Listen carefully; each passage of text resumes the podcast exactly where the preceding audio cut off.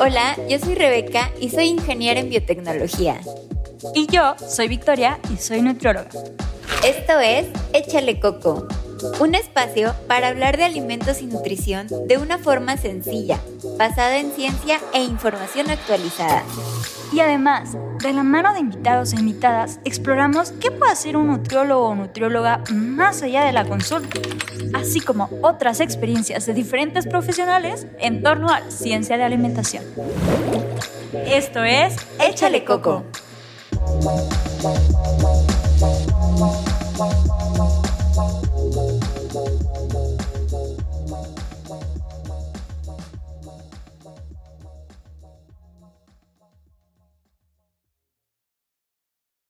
Hola y bienvenidos a Échale Coco. El día de hoy vamos a platicar sobre un tema muy importante en la ciencia, en la educación, en muchas aplicaciones, y vamos a hablar justamente sobre secuenciación, un poquito de cómo esto está aplicado en biotecnología, en la industria y, como comenté al principio, en la ciencia. Esta es una tecnología muy importante, es muy nueva, y para ello invitamos al doctor Roberto Delgadillo. ¿Cómo está, doctor? Platíquenos un poquito de usted, eh, de todos los doctorados y postdoctorados que tiene y en lo que está trabajando actualmente. Bienvenido. Ah, hola, muchas, muchas gracias por la invitación. La verdad, este, soy un, un fan de su, de su programa. Lo escucho cada semana. Esta última semana, las últimas dos semanas no los he escuchado tanto porque ando muy ocupado, pero prácticamente escuché desde tus pláticas de quesos con un chico... Un chef. Eh, el chef, exactamente. Un, sí. un, un chef, chef de Argentina. Ajá. Se me hizo muy interesante y todo, por ejemplo, la... La, la, la entrevista que diste sobre los chocolates es muy interesante también. Déjame uh, hablar un poco de mí. Yo uh-huh. soy químico farmacéutico biólogo, estudié en la Universidad de Veracruzana, en Jalapa. Sin embargo, desde muy temprana edad sabía que quería ser científico, yo creo que desde los siete años. Y la verdad, eh, el, el querer salir de México fue una, un objetivo planteado desde que estaba yo en la secundaria, incluso ya quería yo salir para poder hacer investigación y afortunadamente lo logré. Sin embargo, fue un camino muy difícil y muchos de los comentarios que voy a decir a veces van a ser fuertes, pero porque eh, no es justo que no existan oportunidades en, en, en México y que muchos chicos talentosos tengan la necesidad de perder sus carreras precisamente para poder sobrevivir teniendo todo tipo de trabajos. Mi objetivo principal cuando yo salí del doctorado fue hacer un doctorado, bueno, salió de la licenciatura, fue hacer un doctorado en química orgánica. Sin embargo, al llegar a la Universidad de Nebraska, obtuve una beca completa en la cual podría yo dar clases y no tenía yo que pagar nada, entonces siempre trabajé en mi doctorado. Eso complica la situación porque estaba dando dos clases, ya sea de laboratorio o frente a grupo, para poder pagar mis estudios, y la verdad tenía una beca bastante buena en la cual podía vivir bien y en unos meses compraba mi carro y tenía un buen salario para poder vivir o viajar a México cada año. Entonces, eh, si ustedes están interesados en eso, también podemos hablar o que me contacten tus, tu, la gente que, que los escucha. En el doctorado estudié eh, biofísica en el uh-huh. departamento de química, en la división de... de en el departamento de química, en la división de bioquímica, y, y me, especialicé en, me especialicé en biofísica. Eh, so, en, en mi doctorado trabajaba con pedazos de D N A para entender los procesos de transcripción, y para eso tendría yo que marcar este, el D N A con agentes fluorescentes, y de ahí me hice experto en fluorescencia, en cinética, en termodinámica. Eh, estudié mucho um, cómo a, aplicar, diseñar pruebas, probes, nosotros llamamos probes para, para diagnósticos, incluso para, para entender cómo los fármacos interaccionan con las proteínas. Entonces, eh, mi, mi, mi, mi background ha sido muy, muy fuertemente en matemáticas, y la verdad estoy muy contento en el que he logrado mis objetivos, entender cosas muy complejas, porque cuando, cuando estás a, a nivel científico, uh, realmente compitiendo con los mejores científicos del mundo, tienes que desarrollar nuevas tecnologías, porque siempre tienes que estar a, a un paso adelante de los demás. Y gracias a eso, ahorita estoy trabajando en una empresa de secuenciación. Y la verdad, estamos haciendo cosas impresionantes, y pues me gustaría hablar sobre eso y sobre las aplicaciones de, de lo que he aprendido en otras áreas de la, de la industria y la nanotecnología. Claro, y de hecho no, me gustaría mucho que nos platicara antes de, de abordar lo que ya uh-huh. hace usted ahí en, en la empresa donde trabaja, eh, sobre secuenciación. ¿Qué es la secuenciación y para qué sirve? O si hay algún otro tipo de secuenciación, eh, ¿cuáles son todos los tipos que hay de secuenciación? Pero primero aclarar qué es la secuenciación como tal. O sea, en una oración, ¿usted cómo lo describiría? Bueno, eh, en realidad lo que los seres humanos o todos los seres vivos, sean plantas, animales, tienen su información eh, para subsistir en, en el material genético, que es el D N A. Sin embargo, existen virus, como el caso de coronavirus, el virus V I H, que tienen la información genética en el R N A.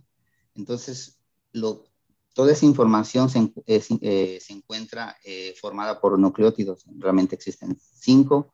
Entonces, el D N A tiene cuatro y en, y en el caso del R N A, uno se cambia y sigues usando cuatro. Y, y la secuencia o el orden que tienen esos nucleótidos contiene la información para crear las proteínas y las enzimas que van a permitir la vida humana, o la vida animal, o la vida celular, o de bacterias, incluso los virus. Entonces, eh, los, los, avances, los avances más recientes en la ciencia se van a basar sobre cómo entender Como, eh, la interacción entre los organismos y, y los seres vivos, este, por ejemplo, las bacterias y los seres humanos. En el caso, para, en el caso como lo que estamos viendo ahorita con la pandemia, eh, saber cuál es la composición de, del virus que nos está matando, precisamente para encontrar puntos débiles. Y en el caso del ser humano en sí mismo, es importante porque muchas de las enfermedades como cáncer o otras enfermedades de la vejez se basan a que existen daño celular y aparentemente con las nuevas tecnologías de CRISPR sería posible revertir ese daño y tener un, un, un estándar de vida más alto. Porque, por ejemplo, eh, cuando uno se hace adulto, los genes empiezan a expresarse menos. Entonces, entender por qué eso está pasando es muy importante para mejorar la calidad de vida de los seres humanos. Y en, y en el área industrial tiene muchas aplicaciones en las cuales este, los voy a ir hablando poco a poco, pero la verdad este, no es fácil hacer este tipo de técnicas porque se requiere mucho dinero, se, se requiere de mucho comprar equipos sofisticados y lo que se hace es, actualmente hay unas tecnologías que se llaman Next Generation Sequencing, uh-huh. la cual usan agentes fluorescentes para determinar cuál es el, la, el, el nucleótido que se está insertando. Es, es bien complejo, te, te voy, a, voy a tener que regresar un poco atrás. Sí, Para sí, hacer sí. secuenciación, nosotros tenemos, usamos algo que se llama tem, template, es un pedazo de D N A, y ese pedazo de D N A es de, tiene un primer, o sea, es otro pedazo de D N A que forma la cadena complementaria. Para hacer secuenciación y saber cuál es el orden de los nucleótidos que sigue, eh, en, va a comple- complementar la cadena. Usamos agentes fluorescentes para saber qué nucleótido se está integrando en, en una reacción que se llama eh, secuenciación por uh, síntesis. Prácticamente usamos las enzimas para saber que, cómo se está incorporando eh, el nucleótido para, para formar la cadena complementaria que está siguiendo la, eh, lo que dicta la cadena template que llamamos, o sea, la, la, la base. O es, eh, eh. Sí, es como si tuviera, o sea, para hacerlo un poco más visual y, y los que nos están uh-huh. escuchando puedan comprender un poco, es como un zipper, como los que usamos para nuestras, nuestros jackets o nuestras, eh, los que te, nuestras bolsas que a veces tienen zippers. Entonces, prácticamente el template que habla el doctor sería como un ladito de ese zipper y el otro zipper ya saben como qué pedazo va a enca- embonar en el otro lado del zipper. Si embonan, ya podemos nosotros como subir el... pues el, la, el aparato que te ayuda a cerrar la, la jacket, y ese sería como un sistema que ya ocurre internamente en nuestras células. Ahí podríamos decir que son a lo mejor unas enzimas o algo así. Prácticamente eso es lo que nos está tratando de, de explicar aquí el doctor. Y lo que hace la secuenciación, que por eso lo invitamos, porque es algo muy importante, como el doctor decía, todos los seres vivos contenemos este código de cuatro letras, que son los nucleótidos, y hay virus que lo tienen, les cambian una letra por otra. En ese caso, en este caso, por ejemplo, el D N A contiene adenina, timina, guanina, citosina, y en el caso del R N A tiene uracilo. Uh-huh. Existen seres vivos que tienen, que están compuestos por R N A, pero el R N A, el, la verdad el tema es bastante complejo y vamos a tratar de hablar poco a poco para no confundir a nuestra gente, a, nuestros, a nuestro auditorio. En realidad, en caso de los organismos avanzados como animales y plantas, la información genética se encuentra en el D N A. Uh-huh. Este D N A, cuando la célula se divide, tiene que ser copiada o incluso para tener descendencia, este, este material tiene que ser transferido a los, a los, a los hijos. Uh-huh. Entonces, tiene que copiar. Entonces, los procesos de... de es, eso, eso se llama replicación del D N A. Y lo que se hace en la secuenciación es usar esas, es, eh, prácticamente usar las, los tools o, o las enzimas que encontramos en los seres vivos para poder eh, diseñar sistemas que te permitan saber cómo se está haciendo, eh, cómo se está haciendo la copia del, del, del, del D N A. Entonces, este, en orden, para saber ese tipo de, de la secuencia se tienen que meter agentes fluorescentes porque... porque cada porque es bien fácil detectar fotones, entonces usamos aparatos, usamos láseres, en el cual eh, activamos las moléculas fluorescentes y sabemos qué tipo de color se está produciendo y eso te va a dar la identificación de, de, la, de la base que se está incorporando. Sin embargo, eh, los seres vivos el, contienen una gran cantidad de, la secuencia es muy grande, por ejemplo, cada célula humana tiene, tiene una cadena de, de D N A que mide dos metros, y existen tres billones de nucleótidos, imagínate, tiene, o sea, para es hacer la secuenciación de un solo individuo, sí. eh, es, muy, es, un, es, un, es un proceso bastante elaborado, pero sí. ya es posible y ahora ya, antes costaba millones de dólares y ahora ya cuesta eh, unos cuantos cientos de dólares, tal vez menos de mil dólares, pero existen otras compañías como veintitrés and me que se dedican a hacer este, secuenciación para buscar Eh, daños en tu D N A que se llaman S N P s o Single Nucleotide Polymorphisms que te va a decir que si es propenso a una enfermedad grave o eh, incluso o, o, o si esta enfermedad puede ser eh, transmitida a tus hijos que los va a poner en peligro. Entonces la verdad eh, la tecnología médica del siglo veintiuno se basa en secuenciación. Eh, sin embargo este, la manera en hacer secuenciación eh, puede ser la tecnología puede ser, tiene muchas opciones y muchas compañías, vamos a poner diez que están en el mercado, están diseñando nuevos productos para, para competir en el mercado y prácticamente eh, donar, eh, no donar, sino darte opciones eh, para... Más certeras. Sí, para saber cómo vas a... para sí, prácticamente tener opciones sobre diferentes objetivos que tú quieras este, eh, estudiar. Por ejemplo, si está en una compañía está interesada en determinar cuáles son las mutaciones que producen células eh, cáncer o tumores, se dedican, a, se dedican precisamente a estudiar ese tipo de, de tejidos. Entonces, es un área muy interesante, la verdad, sí. y muy compleja. Por eso tratamos de, de, de hablar poco a poco, porque la mm. verdad hay mucha información y prácticamente es eh, la consolidación de varias tecnologías, desde biología, láseres, instrumentos, electrónica, procesamiento de datos. Sí. La verdad es algo bien, bien interesante. Y la verdad está bien padre porque, a, aunque suena un poco complejo, el hecho de tener toda esta información y estas herramientas nos ayudan a nosotros como seres humanos, como bien decía el doctor, a tener más capacidad de solucionar problemas. En, no, el doctor comentaba ahorita sobre la vejez, sobre cáncer, sobre... Eh, conocer simplemente cómo prevenir algunas enfermedades que ya hemos hablado aquí en, en Échale Coco, de a lo mejor en nutrición que sea más personalizada. Eso también, el hecho de, con, de conocer cuál es la información genética que tiene cada persona nos ayuda a dar mejores terapias, tanto ustedes que son nutriólogos o nutriólogas que nos escuchan, como personas que se dedican a la far- farmacéutica para hacer fármacos que estén más direccionados a tratar ese tipo de enfermedades. Inclusive también, ya ven que nosotros en este podcast somos fans de todo lo de la microbiota humana y de los probióticos. La secuenciación ayuda muchísimo a recabar esta información de todos estos microorganismos que contiene cada persona, que es un, un universo, no podríamos decir que un planeta, sino es un universo. Entonces, parte del trabajo que hace aquí el doctor es eso, saber cómo identificar cada célula, saber dónde está el daño y a partir de eso generar tecnología que pueda mejorar la calidad de vida. Y no solamente calidad de vida, o sea, plati- eh, También se puede aplicar en ecología, se puede aplicar en alimentos, que hablaremos de eso más adelante. Me gustaría, doctor, que nos platicara este, un poquito más sobre lo que usted hace actualmente en, bueno, so, eh, a, en lo que hace actualmente en donde usted trabaja eh, y pues todo lo que, las maravillas que ha, ha visto de esta tecnología aplicada. Porque también nos comentaba que antes era muy costoso, pero gracias a la Next Generation Sequencing, que es lo que nos comentaba, pues ya es un poco más barato y es un poco más accesible para que se pueda obtener esta información mucho más rápido.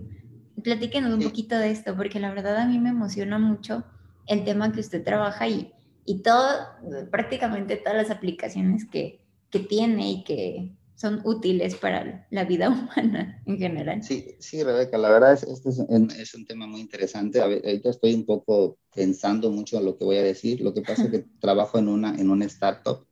Eh, nuestra startup, eh, así como su nombre lo indica, es una nueva empresa que apenas tenemos doscientos eh, empleados. Cuando yo entré éramos ciento cincuenta, estamos creciendo muy rápido porque recibimos doscientos setenta y cinco millones hace, de dólares hace unos, unos meses, tal vez dos meses.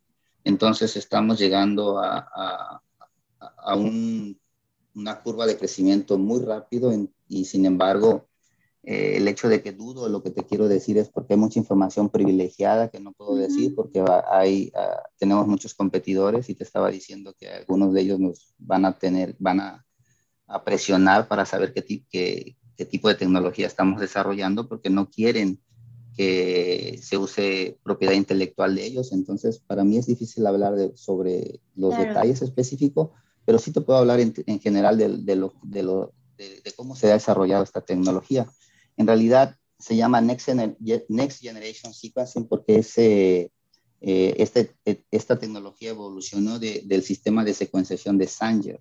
Sanger, Frederick Sanger fue un científico británico que eh, fue un genio que ganó dos premios Nobel.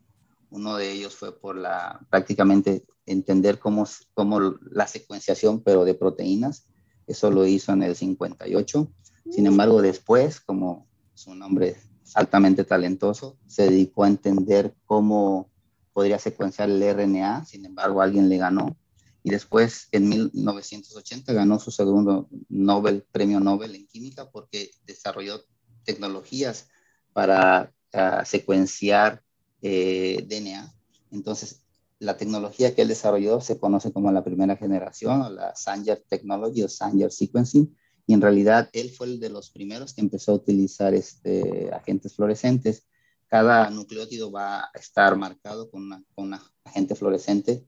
Eh, que va a producir un, un tipo de color. Por ejemplo, guanina puede tener una, un colorante verde, eh, la citosina puede tener un colorante amarillo y, y la timina puede tener un colorante rojo y así, y así hasta, hasta el otro que es la adenina puede tener otro colorante.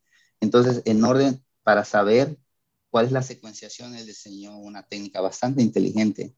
Eh, un, lo, estos nucleótidos Eh, tienen eh, fosfato y esos fosfatos tienen la suficiente energía para, para, para que la secuencia, la, la, la proceso enzimático siga funcionando automáticamente y, y pueda secuenciar grandes cadenas de D N A.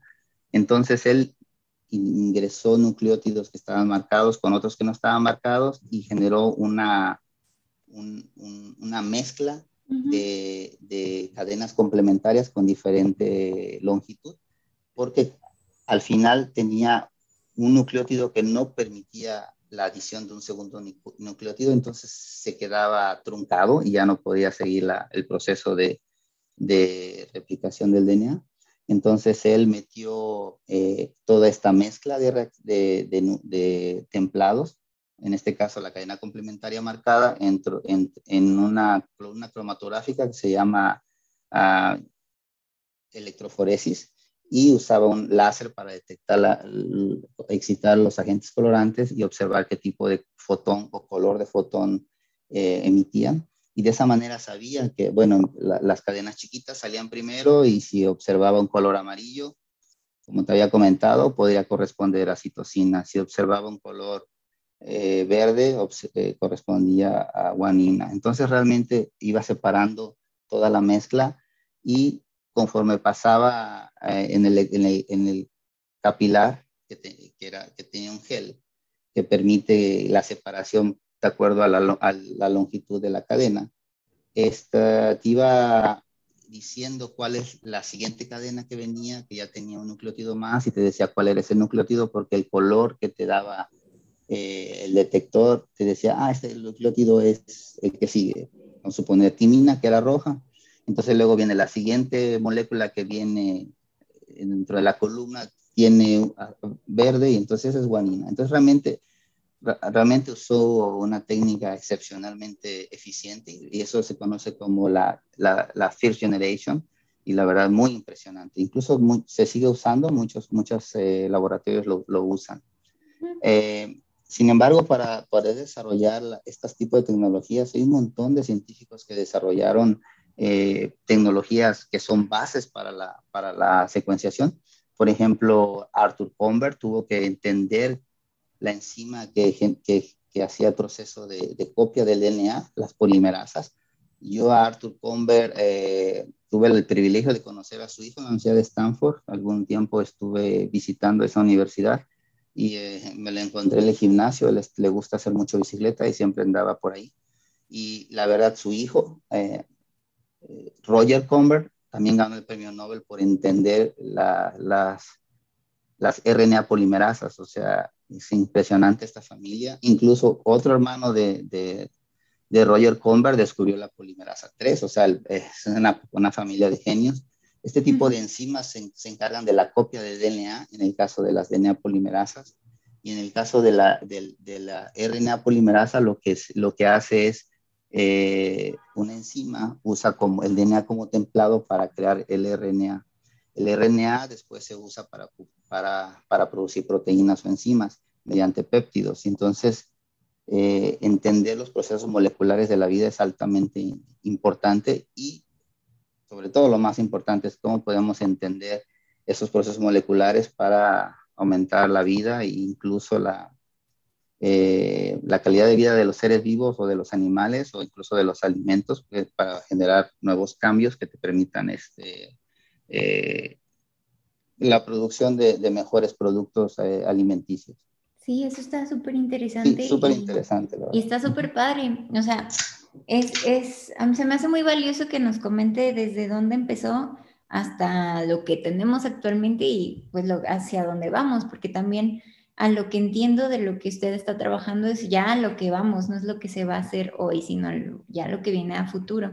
Y bien comentaba hace unos momentos de eh, veintitrés and me, eh, que es uh-huh. esta gran empresa que tiene Google, que pues realmente es, es, es recabar información de este, pues, todo el A D N que tienen algún, las personas que han pagado por tener ese servicio.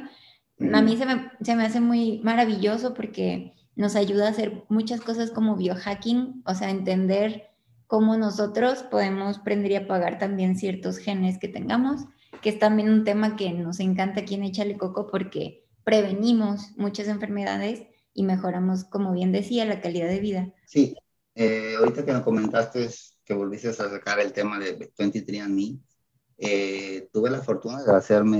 Eh, de mandar mi muestra hace algunos años. Por ejemplo, sé que setenta y tres punto tres por ciento de mis, eh, de mis genes vienen del continente americano y veintidós punto seis por ciento de mis genes son europeos, de la parte del Mediterráneo, del sur de Portugal y del sur de España. Entonces quiere decir que mis abuelos, uno de ellos fue español y vivió en el área del Mediterráneo, y también me da información sobre algunas, eh, si soy propenso a algunas enfermedades. Ahorita te hace alrededor de trece detecciones de mutaciones o variantes que se llaman S N P s, uh-huh. Single Nucleotide Polymorphisms. En realidad, lo que, ¿qué es lo que sucede? Que si tú tienes en el D N A un cambio en un nucleótido, que vamos a suponer que sea guanina y en vez de guanina tienes otro y te va a dar, eh, vamos a suponer que sea adenina. La combinación de tres nucleótidos es importante para saber cuál es el aminoácido que se va a, a, a, se va, va a ser codificado, decodificado en tu proteína. En el caso de las proteínas, pues a veces no es tan relevante, pero si esta, si esta proteína es una enzima, es decir, una proteína que, que realiza actividades catalíticas para la vida humana o para la vida animal, si, si existe una mutación cerca del sitio de lo que nosotros llamamos uh, active site o el sitio activo, va, va a traer consecuencias graves en tu salud. Por ejemplo, yo tengo una mutación de todas las que tengo, no tengo peligrosas, pero una, una mutación que tengo es uh, una degeneración macular, o sea, una degeneración del ojo. Quiere decir que si yo me caso con una persona que tenga ese mismo problema, va a ser muy probable que los dos le demos un gen que esté dañado a nuestro hijo y, y va a generar que exista casi el cien por ciento de seguridad que esa persona o mi hijo va a desarrollar esa enfermedad.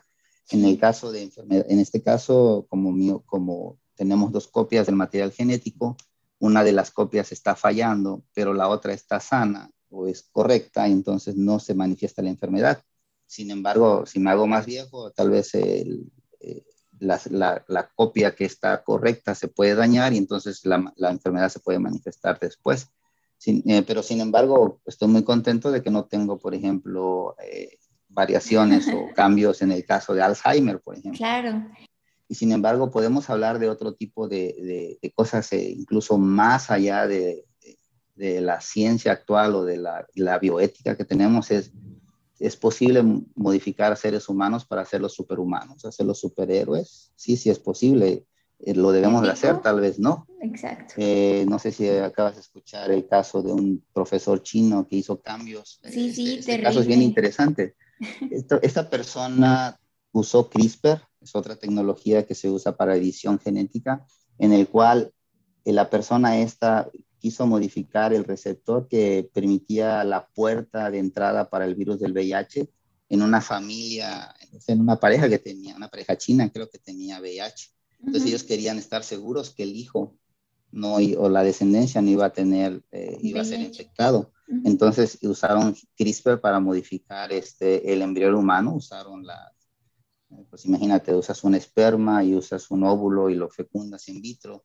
Sin embargo, por ejemplo, estas técnicas, ahorita estamos hablando de secuenciación, tú puedes tomar dentro de la mórula, o sea, dentro del, cuando la, la célula se empieza a dividir, tú puedes tomar una de estas y, y secuenciar para ver si existe eh, algún daño y, y realmente si, si, si los resultados de la secuenciación vienen bien, tú puedes decir, ah, pues este, este óvulo fecundado eh, va a dar un, un ser humano que es realmente... que no va a tener enfermedades y va a, ser, y va a poder sobrevivir, entonces lo implantas dentro de la madre. Esa es una aplicación muy importante, la secuenciación. Sin embargo, si, si, no, si solo usas secuenciación y aparte usas este, CRISPR para modificar el contenido genético, puedes ocasionar gran, grandes daños porque no sabes si realmente los cambios que hiciste se hicieron donde tú querías, porque puede haber este, off-targets, o sea, cambios en otros pedazos de, de genes o en otros, o en otros genes, y te va a dar problemas muy graves. O sea, puedes crear una persona con muchas, muchos eh, trastornos, problemas, enfermedades, o, pero, pero también dentro del otro lado puedes generar una persona que sea un superhumano o un supersoldado. Entonces existe mucha controversia aún, eh, pero es muy importante que hablemos de ello, porque si no, ¿cómo vamos a saber eh, qué es lo que le conviene más al ser, al ser humano o a la humanidad? Eh, sí, parece como película de ciencia ficción. Exactamente. Bueno, hablando de película de ciencia ficción, se requiere un trasplante de un órgano porque, por ejemplo, si tomo mucho alcohol, daño a mi hígado, va, en un momento va a necesitar un nuevo hígado. Entonces, ¿cómo obtienes ese, ese nuevo tejido o esa nueva, o ese nuevo órgano? Entonces, lo que tienes que hacer es eh, saber si tiene, existe compatibilidad. Antes se hacía mediante métodos serológicos, ahora lo puedes hacer a nivel de secuenciación. La verdad, las implicaciones son increíbles, pero también, eh, así como habías comentado, existen libros o películas en las que hablan la posibilidad de tener una copia de ti mismo y que la gente rica lo usaba como, como un sistema para, para, para obtener órganos. Claro. Entonces, imagínate que te estás haciendo viejo y, y le, le sacas la córnea a tu copia. Entonces, son, son unos problemas éticos muy graves que afortunadamente la comunidad científica internacional, son unas, somos unas personas muy serias que no lo permitiríamos, pero sin embargo hay gente o individuos que no te van a estar avisando y lo van a hacer de cualquier manera, ¿no? Claro, y si a ustedes les interesa saber un poco más de estas películas de ciencia ficción, que yo la verdad, que estudié biotecnología y que conozco, por ejemplo, al doctor que me platicaba de estas cosas. Sí, estamos muy cerca de llegar a esas, esas locuras. Eh, les puedo recomendar dos películas. El que comentó el doctor se llama La Isla y hay otra que se llama Gataca. Es una película muy vieja, pero habla justo de cómo las tecnologías de secuenciación ya dirigían a las personas de acuerdo a sus genes qué trabajos podían y no podían hacer. Entonces está muy interesante. Es algo que espero yo que, como dice el doctor, hablemos del tema, abramos la conversación y... Y justo digamos, ok, ya tengo esta tecnología, ¿en qué sí lo puedo aplicar y en qué no lo puedo aplicar? Y si es ético o no ético, este, para hacer que la tecnología tenga un pro para la humanidad y el planeta Tierra y no, nada, y no sea nada más para algunos, como en el caso de la película de La Isla, que es muy terrible, pero es, es bueno que, que vean ese tipo de películas también porque hablan justo de este tipo de controversias, que en ese entonces había una tecnología de secuenciación básica y ahorita ya es esta nueva generación es, no, o sea, tiene demasiadas implicaciones. Bueno, y lo, está lo, padrísimo. Rebeca, lo, a lo que estás diciendo es muy interesante porque lo, ahora lo que se están usando es la gran capacidad de almacenamiento informático. Uh-huh. Como te había comentado, si el D N A del ser humano eh, mide dos metros, pero el número de nucleótidos es en los billones, entra dentro sí, de claro. los billones. Son tres, tres billones.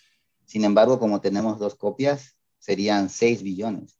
Entonces, eh, la verdad, eh, la gran cantidad de datos informáticos y procesamiento de datos es, es, es la siguiente etapa de la secuenciación. Por ejemplo, ¿cómo voy a escanear el, mi material genético para determinar si tengo alguna mutación grave? Entonces, lo primero que hay que hacer es tener una base de datos gigantesca de seres humanos mm. en la cual eh, los, los que hacen bioinformática se dedican a buscar secuencias que son claves en enfermedades, porque no, no sabemos eh, todas, las, todas las mutaciones que van a causar enfermedades. Te puedo poner un ejemplo. Alzheimer no solamente es una mutación, puede ser varias mutaciones mm-hmm. en diferentes genes y, y algunos son no graves y otros son más graves. Y entonces algunos se van a manifestar porque eh, el gen es débil, me refiero a que es muy frágil, porque pues, los, las oportunidades que a, a, a través de la historia no ha sido tan relevante para, el, el sobrevivimiento del, para, las, para, para, para que los seres humanos sobrevivan, eh, pero existe otro tipo de, de, de genes que son altamente críticos para la supervivencia humana. Por ejemplo, en el caso de la hemoglobina, el ser humano tiene varias copias de hemoglobina, y cuando eres bebé y cuando eres un feto, eh, se van activando diferentes eh, formas de hemoglobina que te van a permitir eh, pues el proceso de maduración, porque, por ejemplo, no es lo mismo que estás en tu, mam- con tu, en tu mamá, donde tú estás recibiendo eh, el oxígeno y la energía y los alimentos a través uh-huh. de, de, de, de, lo que te, de la conexión que tienes, fisiológica que tienes con tu madre. Entonces, eh, eso es un, una gran cantidad de información porque todavía no sabemos Eh, cómo funciona realmente una célula. Eh, estos seis billones, bueno, tres billones de nucleótidos van a generar más o menos veinte, veinte no, diecinueve mil y frac- diecinueve mil quinientos genes. Eh, eso, eso es lo que se estima que, que el ser humano, eh, el número de genes que tiene un ser humano, pero existen otros organismos que van a tener más. Van a tener cuarenta mil, sesenta mil genes, entonces la verdad las, las, eh, además, lo que se puede hacer con esta ciencia es increíble. Sí, y además hay que sumar las interacciones que tenemos con el medio ambiente, con otros microorganismos, Exacto. con otras personas, con otros compuestos. Está muy interesante. Eh, vamos a ya pasar al final del, de este episodio, pero no creo que se va a quedar aquí y que el doctor ya este, se va y no regresa aquí a los micrófonos de Échale Coco. Vamos a hablar en el siguiente episodio sobre aplicaciones ya más específicas en ciencias de alimentos, nutrición. Eh, pero le agradezco mucho, doctor, que haya estado aquí con nosotros compartiéndonos todos estos conocimientos que chismeamos un poquito alrededor de, de la ciencia, de todos estos científicos que han aportado para la secuenciación. Y eh, gracias a ti, escucha, por llegar al final de este capítulo. Doctor, ¿algo más que nos quiera decir para cerrar este episodio?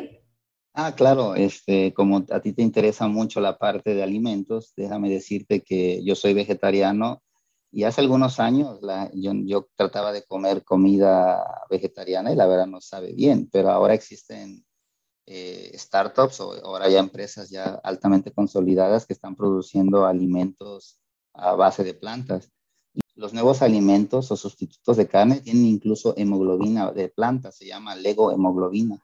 Y, y esa información es bien importante porque la gente no quiere cambiar sus hábitos alimenticios. Eh, para mí lo más importante fue que los animales no supieran, sufrieran. Entonces me, me hice más vegetariano o me hice ya completamente. Es un proceso, me tomó varios años y al final eh, ahorita ya soy prácticamente vegetariano.